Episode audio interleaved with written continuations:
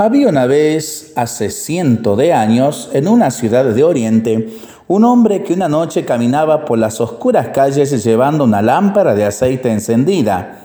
La ciudad era muy oscura en las noches sin luna como aquella. En, determinado momento se encuentra con un amigo. El amigo lo mira y de pronto lo reconoce.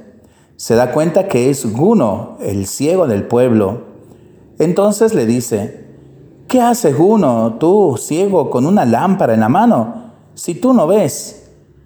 Entonces el ciego le responde, yo no llevo la lámpara para ver mi camino, yo conozco la oscuridad de las calles de memoria, llevo la luz para que otros se encuentren su camino cuando me vean a mí.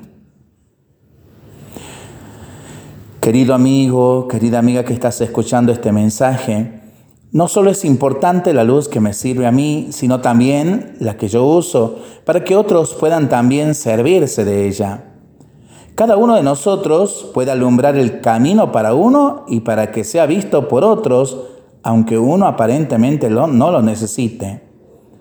Tenemos en el alma el motor que enciende cualquier lámpara, la energía que permite iluminar en vez de oscurecer. Esa lámpara que viene de Dios, luz del mundo. Está en nosotros saber usarla. El que alguien toque mi vida es un privilegio.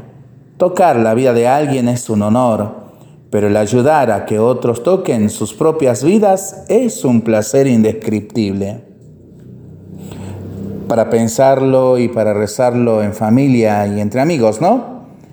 Mientras lo hacemos, pedimos al Señor su bendición, le seguimos pidiendo por nuestras intenciones y nosotros responsablemente nos cuidamos y nos comprometemos a ser verdaderos instrumentos de paz. Que el Señor nos bendiga en el nombre del Padre, del Hijo y del Espíritu Santo.